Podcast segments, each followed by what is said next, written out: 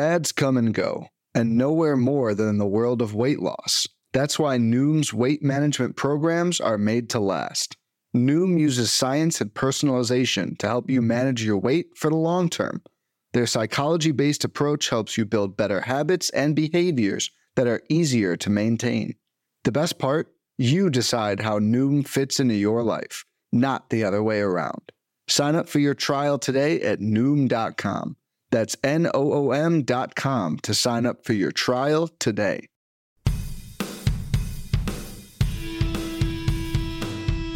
How's it going, and welcome to episode 117 of On the Wire, proud member of the Pitcherless Podcast Network. Follow the pod on the Twitter at On the Wire Pod. You can follow me at 80 Grave, that's all spelled out. And you can follow Kevin Hastings at Hastings Kevin. Fortunately, he's off again this week. Instead, you are stuck with me. Just me. Yep, that's right. For the first time ever, you are getting a solo version of On the Wire. So bear with me as we get through this. I'll have some recommendations for everybody on how they can spend their FAAB. We're also going to talk a little bit about stolen bases and the stolen base landscape. Some things that I found interesting as I update my data set every week on my brag boards. If you look at my Twitter handle, my pinned tweet, you'll find a link to that. You can look at that at any time you like, but we'll get into that a little bit later. First and foremost, as we always start off, let's get through some news and notes from the past week. They may impact how you want to spend your FAAB dollars. So as we tend to see every single week this season, we got an MLB debut of a prospect pitcher. Once again, this happens in Seattle as the Mariners call up Bryan Woo. Marco Gonzalez stayed in Seattle to get some tests on his left forearm. Woo made his MLB debut on Saturday. He's making him eligible for bid in most formats that require MLB experience before FAAB runs on Sunday. But the bidding should be a bit subdued compared to other MLB debuts that we've seen, as Woo only lasted two full innings after being shellacked by the Rangers in Texas, giving up 6 earned runs across 7 hits and a walk. Seattle has a couple of days off next week. They're one of the few teams that have, the only team that has 2 off days next week. You can very easily skip Woo's start, plug him into the bullpen. They could send him down for a short period, but assuming that there's a little bit more to Gonzalez's forearm that they're doing tests on, I would expect him to come back up. Keeping him up and in the bullpen and then just having a pitch long relief for the week seems the way I'm expecting it to go. Though I concede that sending him back down and letting him get a full start at AAA, it could make sense as well. But he could come back the following week. He could very easily be in place to face off against either Miami or the White Sox at home in Seattle, either one of those being a much better matchup than what he got in his debut in Texas. So this is something I think it could end up being a very sneaky ad. Woo didn't actually look that bad. No home runs. He got a little singled out in his 2 innings. Yes, Texas is a very good offense. Yes, he very well may struggle.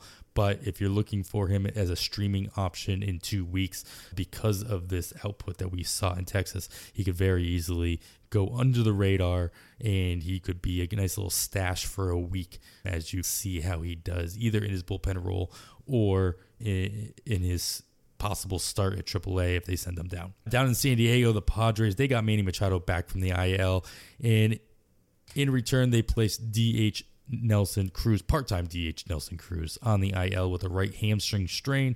Cruz has been primarily DHing against left-handed starters, so this actually could give more run for the newly acquired Gary Sánchez, who's claimed by the Padres after being DFA'd by the Mets earlier this week. Somebody we're going to talk about anyway because he found a new home. He's starting pretty much every day. He started each of his first 5 games in a Padres uniform so far this week, including 3 at catcher and 2 at DH.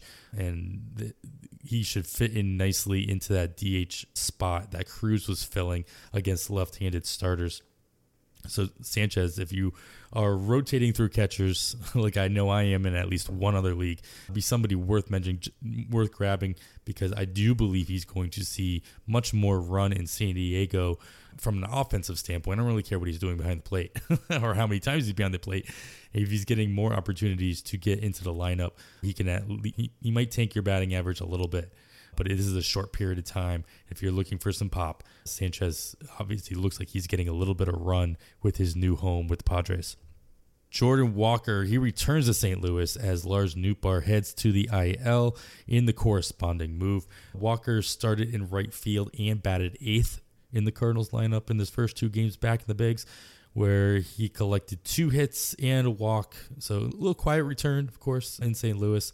He continues to struggle getting the ball in the air. In his first game, couldn't get the ball higher than a 4-degree launch angle. The two batted balls were both negatives, bouncing right into the ground. One of those, obviously, for the single. This, of course, is one of the things that he stated he was working on in AAA. They wanted him to work on his defense. They need to get the ball in the air a little bit more. And it looked like, at least from a lot of the reports that I saw and some of the analytics that were coming out of his stint at AAA, that it was something that was he was working on, and he was making different decisions on what balls to swing at and what balls would be easier to get into the air rather than changing his approach per se. It's obviously very short sample with just 2 games under his belt back in St. Louis, but not fixed yet. There's going to be some value in him. Obviously, he is a talent, but batting eighth or at the bottom of that St. Louis struggling back and forth lineup for the Cardinals is, even though it looks like he's going to get the volume at least while Nootbaar is on the shelf. I'm not sure how much he's going to do with it. So obviously, if you got him, you're not dropping him, especially you're excited that he's back up, but don't. If you're like me and you threw him back on pretty much every lineup you had because he came back on a Friday out of excitement, maybe temper that a little bit and keep him on the bench at least for 1 or 2 rotations if you are switching out your lineups twice a week like you do in NFBC. One small little note here, the Pirates, they made a trade with Tampa Bay again. They don't learn their lessons apparently, but they traded reliever Robert Stevenson to Tampa Bay, and of course he immediately becomes a candidate to save half of the Rays' remaining games. In all honesty, just something to keep an eye on. Obviously, there is the narrative that Tampa Bay will find a pitcher, whether it be reliever or starter, and do fun things with them that are going to be fantasy relevant. At this point, nothing to see here yet, folks. But it's Tampa with a pitcher who obviously has a little bit of pedigree, who's had some success in the past. So Robert Stevenson, somebody just to keep an eye on. Carlos Correa re-aggravated his plantar fasciitis on Thursday. He sat out Friday and Saturday for the Twins. Biggest takeaway here is not so much that Correa is missing time. Shocker. It was going to happen at some point. It's going to be an ongoing issue for him throughout the course of the season. So obviously, if you roster Correa anywhere, you had to be ready for that, on top of obviously all the struggles he had to start the season. But really what I'm getting out of this is that the fact that Kyle Farmer has started at shortstop in both of these games that he was out, that Correa missed, not Royce Lewis, who had been called up earlier in the week. Lewis has now started in 5 games since being called up, and all of which were at the hot corner at third base, giving him eligibility at third base in all the formats that have smaller thresholds, like Yahoo, where you only need 5 games started or 10 games appeared. But in most of other formats where you just need, it's just the 10 games appeared, he still needs the 5 more. So he'll gain that eligibility, and you should feel more confident, those who roster him and those who are looking to put bids in on him this Sunday night, that you should be getting that eligibility as soon as Friday. That should do nothing but increase bids where he is available, especially those who want that extra flexibility of being able to plug him in not only at shortstop and third base, but of course your middle infield and corner infield on top of your utility spot. Chris Sale has the IL with a sore shoulder for the Red Sox. Alex Cora was none too happy to talk about his decrease in velocity, being very concerned about what could come next. Got an MRI. Last I looked, they're still waiting on the results for that. You probably have him by the time you're listening to this, but either way, he's on the IL. With the rain out on Friday, though, the Sox can afford to wait to see who might come in to take Sale's spot in the rotation. In the second game of the doubleheader, they pretty much just did a bullpen game as well, so I would say that pretty much anybody you could speculate Corey Kluber would be, even though he pitched 1 inning, relief got the win in the day game of that doubleheader on Saturday. He could be the first one to come in and take over that rotation spot, as he was pretty much the last one to leave the rotation and go into the bullpen. I'm not sitting here telling you that you should be bidding on Corey Kluber in any form, in any format whatsoever. Please don't do that. And if you did, I did not tell you to do it. If he does well, congratulations. But he will not be doing that for any of my teams going forward. I will say the Red Sox do have a couple of nice matchups coming up with the Guardians in Cleveland. And then following that, a series against the Yankees, they host the Rockies in Fenway. And these are two very good matchups over the course of the next 2 weeks. Something worth monitoring as to see who gets the matchups for the Red Sox just for streaming purposes. So keep an eye on how that turns out. All right, I flew through the news and notes I thought were worth mentioning regarding your FAAB. Of course, there's a whole bunch of other stuff that I missed. You should be listening to the First Pitch podcast with Casey Bubba and Jake Crumpler. They break down all the news, highlights, and observations from every day's worth of games, as well as looking ahead at each slate to keep you up to date with everything you need to know to win your fantasy league. Those guys do this every single day, so I'm sure how they do it is a whole lot better than the way I just did it all by myself. Regardless, check them out for all the news and notes. And then, of course, Nick Pollock puts out his Plus Pitch podcast, where he highlights every starting pitching performance from the day prior and looks ahead at his streaming options for that day and the following day. So if you're not listening to those two podcasts on a regular basis, I don't know what you're doing. Make sure you are checking that out. All right, I'm going to take a quick break, catch my breath, get a drink. And when I come back, I'm going to talk a little bit about a couple of the trends that I've been noticing regarding stolen bases across the league. And we will talk about that and then get into our recommendations, my recommendations, after this quick break. When it comes to weight management, we tend to put our focus on what we eat, but Noom's approach puts the focus on why we eat. And that's a game changer. Noom uses science and personalization so you can manage your weight for the long term. Their psychology-based approach helps you build better habits and behaviors that are easier to maintain. And they help you understand the science behind your eating choices and why you have those cravings. Noom's personalized courses are easy to follow and will help grow your confidence with tools you can put into practice on day one. The best part? You decide how Noom fits into your life, not the other way around. And based on a sample of 4,272 Noomers, 98% say Noom helps change their habits and behaviors for good. Try Noom today and see the results for yourself. Sign up for your trial today at Noom.com. That's Noom.com to sign up for your trial today. All right, you are back listening to On the Wire. I am Adam Howell. You follow me on the Twitter at 80grade. That's all spelled out. And I repeat that just because we're going to talk a little bit about stolen bases. And if you follow my work, which is, besides On the Wire, is pretty limited, but it really focuses on tracking stolen bases over the course of the last four seasons or so since 2019.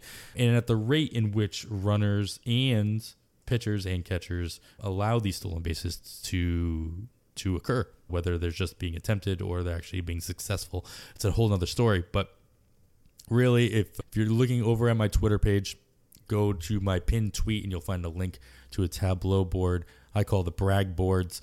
And within that, on the front page, you'll find a link to an article I wrote in the offseason right before the season started called Quantifying Stolen Base Intent, where I go over some trends that I've noticed over the last couple of years and try to quantify when a runner determines it's a good time to run for them. Take into account the catcher that's behind the plate and their pop time, their arm strength, the pitcher on the mound, of course, what is happening in the game, if their team is up, if they are down, what inning it is, et cetera, et cetera. So a lot of things going into that. And one of the major stats that I utilize that was really put forth by Austin Bristow here at Pitcher List a couple years ago, refined a little bit and then added in some nuances, was called SBOT, the stolen bases opportunity taken. So if you look up stolen bases opportunity real quick, stolen base opportunity is pretty much any time a base runner is on base with the next base open, either being second base or third base open in front of them, and at least one pitch has been thrown that would allow the runner to advance or to attempt a stolen base. So if the pitch is thrown in the very first pitch that's thrown, the batter swings, hits the ball into play, that is not a stolen base opportunity anymore because the runner could never have stolen a base with the ball in play. The ball has to have been thrown in such a way where ball was not, no contact was made by the batter, and no wild in the first pitch wasn't a wild pitch or a pass ball, which would allow the base runner to advance without it being considered a stolen base. That all that in mind, I wanted to take a look to see what these new rules were doing. I know there's other work out there in the Twitterverse and what have you, but very briefly, just synopsizing is not a word, to really bring it all together and at least what we've seen in the first 2 full months of the season. And my data goes through this past Thursday, so that's going to be through June 1st as I'm looking at this. And I'm really going to be focusing on SBOT. The other statistic I'm going to be really focusing on is opportunity pitches taken. So this is the amount of pitches that are thrown during an opportunity, during a stolen base opportunity. And the reason I wanted to look at that is a little bit more granular to see how many pitches, how many opportunity pitches, which again fit that same criteria I talked about earlier. A pitch is only an opportunity pitch if it would allow the runner to attempt the stolen base. So again, any pitch thrown that created contact with the batter, whether it be a foul ball in play, hit batter, or didn't allow the runner to advance for any other reason besides the stolen base. So again, fourth ball, forcing the walk, a wild pitch, all those things taken out of account. And when I look at opportunity pitches taken, it gives me an idea of how many pitches a base runner is allowing a pitcher to throw before they are actually going to attempt the base. Are they being super aggressive? Are they waiting until like their perfect opportunity? They're letting them throw a couple of pitches. They only get so many of these opportunity pitches per plate appearance or per at bat, that it's interesting to see how many they actually have to throw before this runner is advancing or attempting to advance. As far as SBOT goes, we're going to look at that from the runner's perspective, and the pitchers and the OPT or opportunity pitchers taken, I'm looking at that from the pitcher's perspective or the defensive team, who's being run on. So as far as SBOT, the question I think was on all of our minds is, before the season, a lot of questions that people were trying to answer or theorize is who is going to take advantage of these new rules the most. Is it going to be an even disbursement across the league where, since the base is closer for everybody, everybody's going to run a little bit more? Is it going to really focus on the slower players because the fast players with the higher sprint speed are already running at the rate in which that they probably could? It didn't matter about all the other variables, or the speedsters just going to take more advantage. Those are really the 3 ways it could have went, and I will tell you, it's pretty obvious to me after taking a look at the opportunities taken over the course of the first 2 months. When you look at 2023 versus, I'm talking about all games happening in March, April, and May, so the end of March, and then obviously all of April and all of May. If you're looking at 2023 versus 2022, just back-to-back years, the rate in which all the runners were going is a whole lot more often when it comes to the fastest runners, to the rabbits, to the speedsters. So if you look at, I'm just looking at SBOT when it comes to second base. So when second base is open, that's a lot more of the opportunities happen at second base, obviously, versus third base. A lot more of the attempts happen at second base, even with the new rules. So the SBOT across the league, on average, in 2022, the average SBOT over the course of the last couple of years, the average SBOT at second base in 2022, just put things in perspective before we get into it, was 1.94%. So that's across baseball. Obviously, this includes a whole lot of runners that don't run at all, but across baseball, just under 2% of the opportunities were being taken across baseball. Now, if you fast forward to just the first 2 months of 2023, your SBOT is just over 2%. Again, across baseball.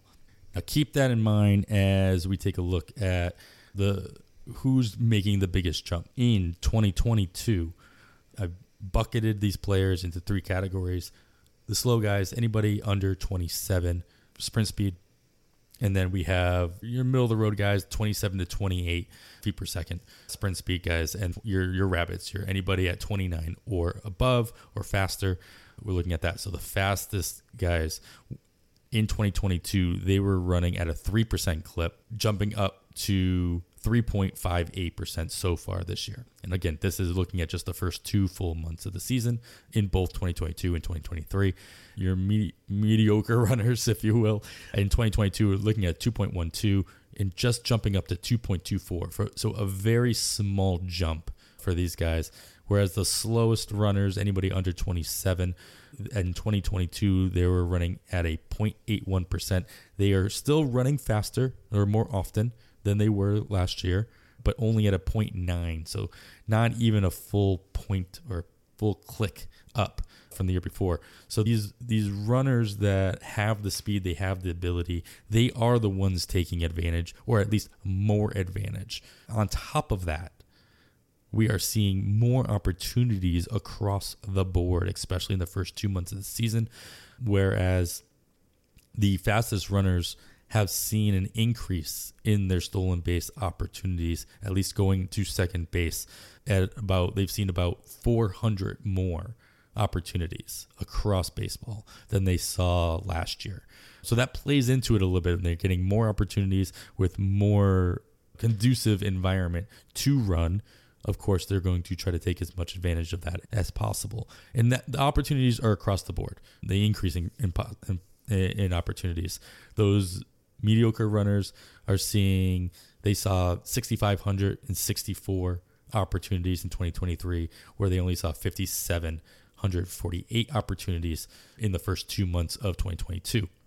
Well, the slowest runners, again, also see an increase, but not as much. They only saw an increase about 450, as opposed to like the 600 increase that we saw, or actually about the 800 increase that we saw for the mediocre runners. And there's a whole lot more of those runners, of course, as well. That being said, your speedsters are going to continue to run. And that's what I'm seeing here. They're going to continue to take advantage. They're also the ones that are being thrown. They're less likely to get thrown out by opposing catchers. And they're the ones that have the added confidence that they already had. So on top of that, they've gotten that added confidence with the new environment to allow them to run that much more frequently. Now, on the other side of things, I heard Scott Chu and Joe Galena talking about this on Hacks and Jacks about 2 weeks ago or 3 weeks ago, that the ability, their fantasy managers out there have the ability to regularly stream stolen bases. Something we've talked about a whole bunch on this show, something I've talked to Scott about separately as well, just the ability to stream pretty much any category. But in this environment, stolen bases is one of the top priorities here. You can pretty much find it anywhere if you look in the right spots. Now, what I want to do is just really quickly put this together is, again, I'm looking at opportunity pitchers taken. This is the stat that I'm looking at when I want to find a pitcher that is being run on more aggressively. Obviously, the higher the OPT, or opportunity pitches taken, the more aggressive runners are being. And they're throwing less pitches per plate appearance, where runners are still taking advantage and still attempting those stolen bases. And of course, I want to look at the success rate against these teams. So of course, not all success rates are equal. If teams aren't running a whole lot on them, that success rate is a little weighted in a different way.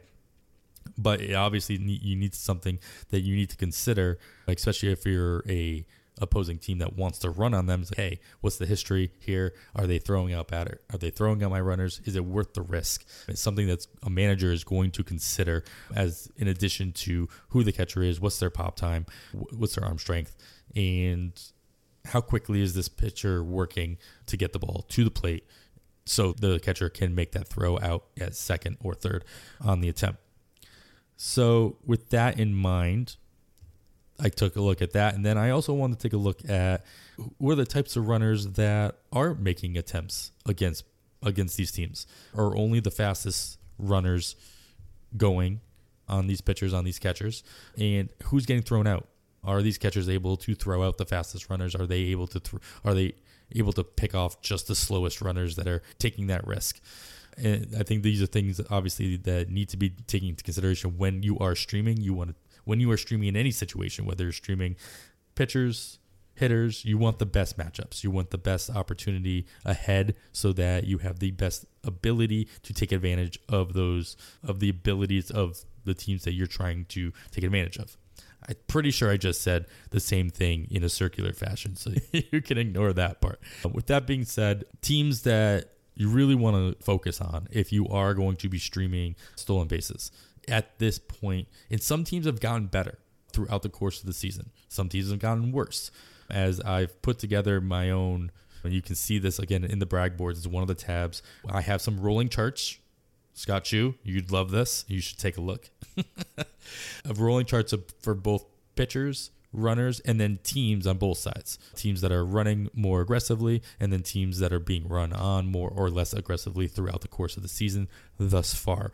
So a couple teams just on that have, regardless of what their rates actually are, how successful they've been at catching runners, teams that have seen a decrease in opposing teams running on them on a regular basis. It surprisingly actually includes Boston, Cleveland, Minnesota, Oakland, and Texas. So a couple of these teams, 4 out of the 5 of these teams are in the top 10 overall in aggressiveness or OPT.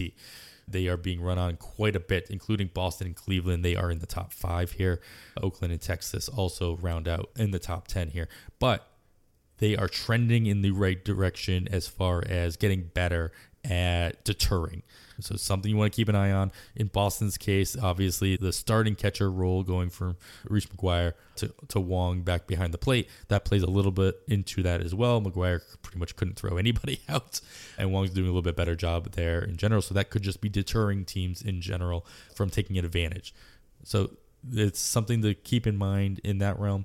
On the other end of things, 5 teams that are trending in the wrong direction are Atlanta, Chicago Cubs, Milwaukee, the Dodgers, and Baltimore. Baltimore being the one that's surprising here just because they have been so successful at deterring and throwing out runners. Rutschman is not somebody you want to be running against, it seems. Baltimore as a team, 65.5% success rate teams have against. So they are almost at the every other runner being thrown out category. Something you don't want to be looking at. But the Dodgers, seeing them be going down in the downward direction as far as deterring runners throughout the course of the season. You want to see that as a Dodgers fan. We should continue to see plenty of teams taking advantage of not only the success rate at 86%, but also just the continued aggressiveness rate, that OPT rate that I talked about earlier, being in the top 5 for teams running against them. That being said, let's sum it all up real quick. Teams you really want to be focusing on if you are streaming these pitchers with all the varying factors in mind. Teams you want to run on all day long include Miami, the Los Angeles Dodgers, Washington, the New York Mets, and San Francisco. These are all teams that have a top 10 in a thing, depending on how you're looking at it, a top 10 in a positive direction in all these categories that I looked at, including the trending in which they're going and the OPT at second base. Again, that opportunity pitches taken rate, the success rate, stolen bases at second base rate, and then also the sprint speed of the runners that are taking advantage of these teams and the sprint speed of the runners that are actually being caught. So for the Mets, they hit 4 out of 5 of these. They're pretty flatline as far as the trend goes, but they are in the top 10 in OPT. They are in the top 10 in success rate. For a runner's perspective, that's top 10 in a good way. In a deterrent, not so much. And then the runners that are actually taking advantage fall lower than 28 feet per second. And the runners that are being thrown out also under 27.5. So it's just the slowest runners being thrown out by both the Mets, San Francisco Giants, even further than that. They're on average sprint speed of the runners that they are actually catching, which are not that many, is 26.5. And so, again, if you have some speedsters going up against the Mets, San Francisco, Washington falls into that bucket as well. A couple other teams that fall into that specific bucket where only the slowest runners are being caught on a regular basis include the Angels, or only their average spin speed of runners that they are catching are 26.83. Now they have one of the highest success rates in all of baseball at 90.3%, but teams are not taking advantage of that. So they didn't make this final list of the top five as they are in the bottom 10 in OPT. So teams are not taking as much of advantage of this as you would think. And so you might see that. And they are also going in the positive direction as far as they are deterring more teams as the season progresses. So something to keep an eye on. Might not be, if you were thinking just because of that success rate, a team that you might want to take advantage of. It might not happen.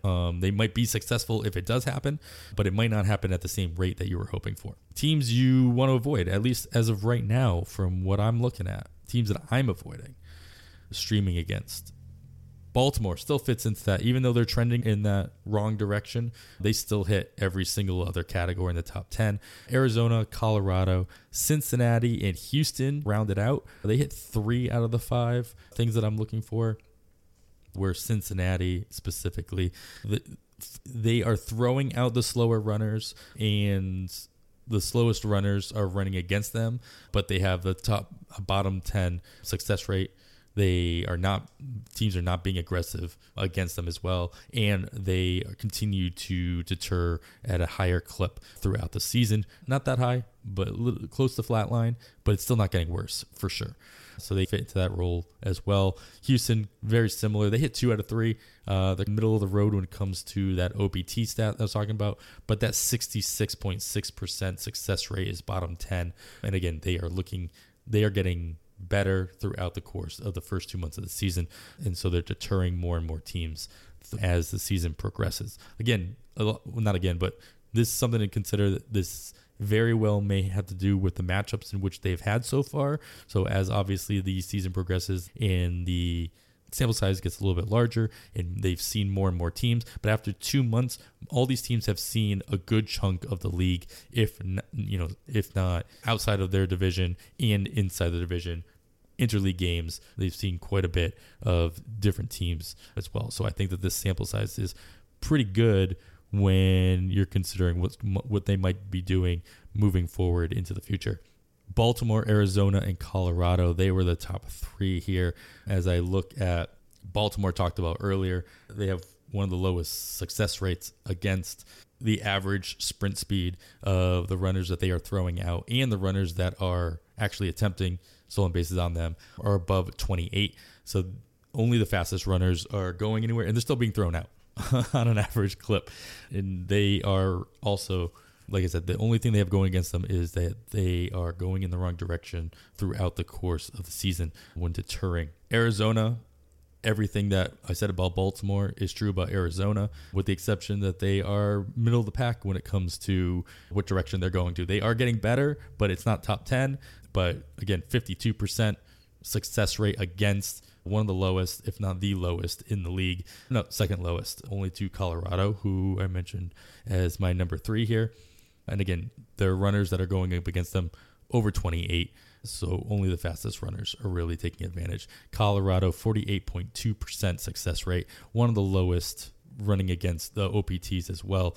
Their runners that are running up against them, 28, though they are middle of the road when it comes to who they're throwing out. So just under 28 when it comes to who's getting thrown out. Again, this is an average as well. So that anything right around 28 is going to be something to keep an eye out for. Again, to bring it all together, just to remind you, the teams that I am at least targeting right now when it comes to streaming stolen bases against, again, these are the matchups I'm looking for: Miami, the Dodgers, Washington, the Mets, San Francisco, and then the teams that make the worst possible pairing when it comes to streaming stolen bases against, just because even the fastest guys are thinking twice about whether or not they are going to actually run. And a lot of them are still getting thrown out by Baltimore, Arizona, Colorado, Cincinnati, and Houston.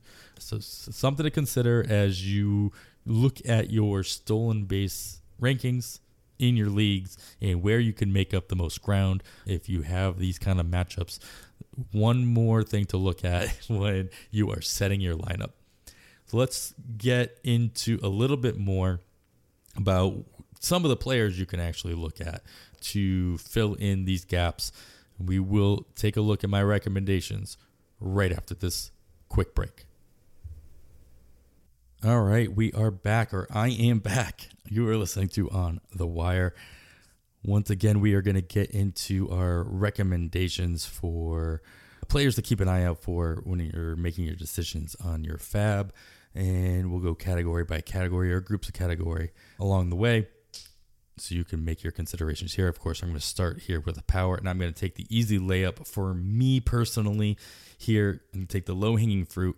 Ryan Noda of Oakland is still available. He's only rostered in 30% of main event leagues. Of course, that's that 15-team threshold. Readily available in your 12-teamers as well.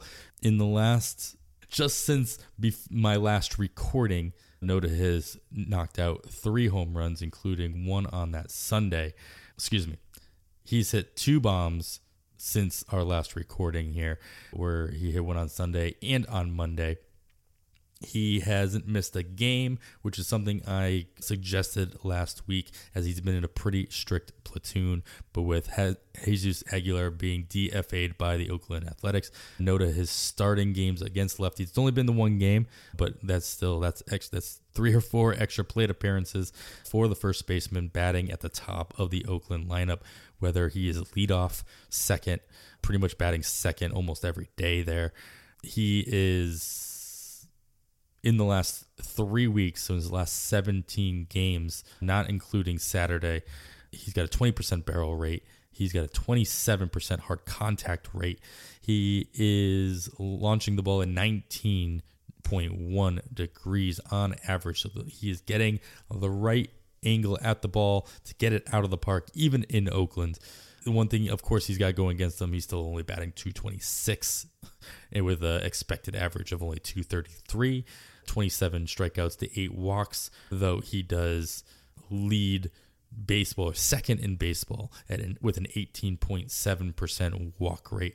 If you look over at our PL player pages, you'll see a couple of really high red bars with a 0.390 OBP, ranks 21st in baseball, an 18.7 walk rate at second in baseball, and an ex-WOBA of 377. That's 26th in baseball. Of course, he's got some low dark blue bars as well for the season, but in the last 3 weeks, those blue bars would look a lot more red, especially in the hard contact rate, where he's at about 21% on the season, but he's racked that up to 27% in the last 3 weeks, hitting the ball a lot harder, more consistently, and more often. Hence where our contact rate comes into play, something you want to consider when looking at what kind of balls your hitters are actually making hard contact with. Being at the top of that lineup, still going to give him plenty of opportunities, especially if he is playing every single day. He might get an off day here or there against the lefty, where they want to give somebody else a couple extra at-bats. Sure, but with Aguilar not really an option there, we're already seeing Noda getting even more run with the A's. He's got 3 in Pittsburgh and 3 in Milwaukee, so not bad matchups at all. Obviously, Pittsburgh has a tendency being a pitcher's park, but the former Miller ballpark should be somewhere pleasant to hit, regardless of what the team that you're playing against is on the field. And how could I leave this category without at least giving a shout out to Kevin's boy, Ramon Urias, playing third base, not so much every day since coming from the IL for the Orioles, but Gunnar Henderson was reported he did leave Saturday's game with some back tightness, something that just came across the desk, left it out of the news section, just threw it in here. Urias could and probably should see added playing time for the next couple days, if not throughout the course of the week for the Orioles. And if he does, he could be a sneaky option for some added power there as well. Onto the speed category, of course, I'm going to echo a lot of the stuff that I already talked about in the little focus section in the middle of the show. Elvis Andrus, he comes back to the White Sox. Again, something we left out of the news section. Didn't start on Friday, but did start on Saturday at second base, the position they did sign him to play. And Elvis Andrus can still run. He's got 5 stolen bases on the season so far on just 6 attempts. He's running at a very similar rate that he was last year, and that's on the whole, just around 4% of his opportunities, which is still above average, well above average across baseball, but still right around where his kind of career norm is. He was at 4.3% at the end of last year. He's running at about 3.8% in limited time so far this season. So he's going to have the opportunity to run. He's at the bottom of the order, of course, that second leadoff spot, if you will, in the 9 hole. And the White Sox do face off against one of those teams that I mentioned earlier in the Miami Marlins, a team that I'm going to be targeting. And in the second half of the week, they face off against the Yankees. The Yankees are pretty much middle of the road across all those categories that I talked about earlier, about an 80% success rate against, and they are running it in the wrong direction when it comes to deterring runners. So as the season moves on, more teams are being a little bit more aggressive throughout the course of their series against them. So Elvis Andrus, about 30% rostered in the main event, readily available in your 12-teamers on top of that. Elvis Andrus, 21% rostered in the main event, so readily available in 12-teamers on top of that as well. Dual eligibility, second base, shortstop, of course, that's just middle infield. It's got 6 games, as most teams do this coming week. And he should be starting in, I would assume, at least 5, if not all 6 of those games for the White Sox, now that he is back with the team and healthy at his position at second base. All right, as we move on to our opportunity section, go over some of the notes here I have as far as the schedule goes. I alluded to a lot of it already, but I'll just bring it all together. There are only 5 teams that have a full 7-game work week ahead of them. Toronto, Houston, the Chicago Cubs, Cincinnati, and Milwaukee. They play 7 games in 7 days. There's only one team, as I mentioned earlier, in the Seattle Mariners that have 2 off days. They'll be off Monday and Thursday. Every other team plays 6, being off either Monday or Thursday. As we look at Colorado, as we tend to do, they are back at home all week long. I know a couple weeks ago I said this doesn't happen this season, but it's happened 3 weeks in a row, and it's going to happen again next week as well, where they are either all on the road or all at home. This week, all at home in Colorado. They host San Francisco for 3, and they host San Diego for 3. They do have the one off day as well.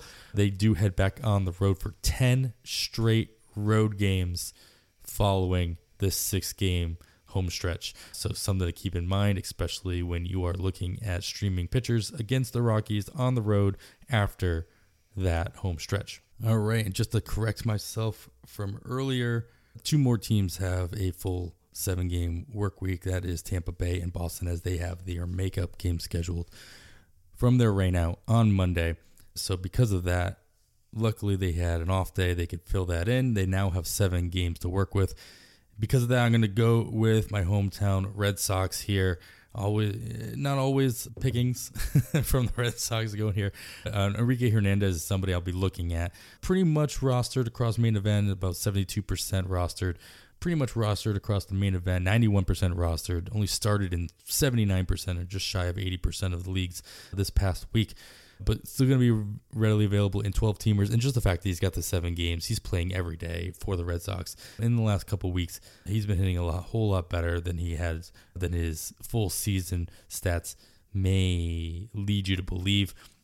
In the last 3 weeks, hard contact rate above 23%, the 6% barrel rate on top of that, swing strike rate of just 10%, launch angle 12%. So he's getting the ball, line drives, a little bit of fly balls here or there. He does have a pair of home runs in that time as well, striking out just over the amount of times he's walked, 10 strikeouts to 7 walks. So nothing fancy, nothing that's going to hurt you. And that volume in that 7-game work week could help for sure. Just saying, maybe not a player that you want to keep out of your waterfall bids. That dual eligibility as shortstop and outfield doesn't hurt as well, especially if you are missing a player that went on the IL or is going to miss some time. He's a nice little stopgap. Will not be expensive, especially in your 12-teamers as well. All right, moving on to our pitching categories. We have wins and Ks, our counting categories. I'm going to take a little bit of a 12-team detour here as the guy I'm going to talk about, JP Sears, 100% rostered in the main event. Still only about 30% rostered in online championships. So those 12-teamers still readily available. It's got a nice little two-step ahead of him this coming week. I expect him to be a popular ad even in the Oakland rotation, where wins are very hard to come by, especially for their starters. But in general, as an Oakland fan, the wins are difficult to come by. But he's got a nice little two-step at Pittsburgh, against Milwaukee as well. Two nice matchups for any pitcher on any team. In his track record as of late has been nothing to shake a stick at as well. Of course, the strikeouts hadn't been there in his last two starts. We'll chalk that up to being matchups against Seattle and Atlanta. But if you look just beyond that, against Houston, against Texas before that, even 4 strikeouts against the Yankees, or against Houston, 7 Ks, Texas, 6 Ks. 4 Ks against the Yankees, 7 strikeouts against Seattle in his prior matchup there. If you just go through his game log, 11 strikeouts against Texas prior to that as well, a couple starts ago. This guy has been taking off. It really should be more regularly rostered, even being with the Oakland Athletics. He's proven that he can hold his own against the best offenses in the league. And even when he's not getting the strikeouts, he's still putting up 26%, 23% CSW and mid to high 60% strike rates across the board. Read what Nick Pollock has had to say about him in his last couple starts in his SP roundup. You can really easily read that if you go to the player pages, go to the game log, hit that little plus symbol next to the game, and you'll see his notes are right there in there. Of course, you want those whiffs to turn into strikeouts. Just on his May 30th start against Atlanta, again, it was against Atlanta, his whiffs did return, just didn't result in the extra strikeouts, which is what we want to see. But two-step against two mediocre offenses who have been struggling mostly all season. Pittsburgh obviously had their nice little start to the season, but has floundered as of late. Not something I'm scared about. And the repertoire that Sears has been working with has been something that I know I've been utilizing in many of my leagues, and anywhere where he's still available, he'll be a high priority of mine going into this two-step. JP Sears. All right, on to our ratios for our pitching categories. Of course, we're talking about ERA and WHIP. I talked about Mark Leiter Jr. in the saves category last year. I'm going to stick with the Cubs here in the ratios and remind everybody that Albert Alzolay is still available in a whole lot of leagues. Albert Alzolay for the Cubs, still in the saves mix, rostered in 36% of main event. Is still throwing really well, regardless if he actually gets saves or not. Obviously, Leiter has gotten the last 2 saves for the Cubs, and Alzolay is still in the mix. I know Alzolay was always a lot of people's out there's favorite to end up with the bulk or the majority of saves by the end of the year. Again, we're not talking about saves here, so that's not necessarily why you're grabbing him, but he's still worth a stash in that situation. But just look at what he's been able to do as of recent. Yeah, back on the 21st, he had 2 earned runs. But besides that, the man just does not let runs cross the plate while he's on the mound, at least not ones that are credited to him. He's struck out 27 while walking just 4 on the season. Of course, at 2.25 ERA in total is really weighted down by that 1-2-run game a couple of weeks ago. A couple pickups here or there throughout the season, but as of recent, that's pretty much the only blemish on his record. This guy's got a 28.7% CSW, with a 13.7 swing strike rate, only walking 4%. You love to see that in your high leverage reliever. I mean, he's going to be put into the game in multiple situations, whether they're leading or not. As I'm recording this, the Cubs are down 3-0. Alzolay has not pitched in this game so far. I don't expect him to. I'm actually hoping he does not pitch on Sunday as well to give him plenty of run with a 7-game work week for the Cubs this coming week and get him plenty of innings to chip away at those ratios. All right, but we do need to talk about saves in general. Again, as I started this off with the low-hanging fruit, I'm going to end in this category with the low-hanging fruit. Greg Jewett brought him up last week as somebody to keep an eye out for moving into the role in Colorado. It looks like he pretty much already has. Justin Lawrence picked up the last 2 save opportunities and converted both of them Friday and Saturday for the Rockies on the road. Granted, the Rockies are going to be at home all week, but then they will be on the road for 10 after that. It looks like Lawrence has, after Pierce Johnson blew his last save a couple days ago, he has not even been given the opportunity to come in and get that job back. Lawrence looks like he could run away with it. I would expect him to be, even as a Rockies closer, to be a very popular ad going. I'm sure in some leagues he will go for triple digits. I guarantee you there will be a league, especially in a 15-teamer, where he goes for triple digits this week as saves become that much more important as the season moves on. So Justin Lawrence, look for that. The very least, make sure you're getting a keep them honest bid in there. Don't let anybody sneak them in there for less than probably $20-$25, just because reasons. All right, that's gonna do it, guys. I'm gonna skip our wild card section. I know it's my favorite section on here, but there's a lot going on. I'm all here by myself. Pretty much bid on whoever you want here. A lot of the guys that we're speculating on coming up, we got the Royce Lewis of the world. I can echo my Derek Hall call from last week being a stash. If you're looking for some power, he should be continuing or should be doing his rehab assignment, and hopefully he comes back to the Phillies sooner rather than later. So look out for that. But that's going to do it. I'm going to wrap it up right here. Hopefully you guys stuck with me throughout the course of the episode, and you'll stick with me throughout the remaining episodes. This will not be a regular thing. I will make sure we have guests on. Kevin will be here wherever humanly possible, and we'll get you going throughout the course of the regular season. That's going to wrap it up, though, for episode 117 of On the Wire. Please make sure you're continuing to subscribe, sharing, and reviewing the podcast wherever you are listening. We will continue to be back every Sunday with detailed FAAB breakdown throughout the 2023 season. Keep a lookout for Brett Ford's companion article over at pitcherlist.com that comes out every Sunday afternoon as well. You can follow myself on the Twitter at @80grid. That's all spelled out. Kevin is at @HastingKevin. Of course, follow the pod at @OnTheWirePod. After all that, I am Adam Howe, and on behalf of Kevin Hastings, thanks for listening. I bid you goodbye.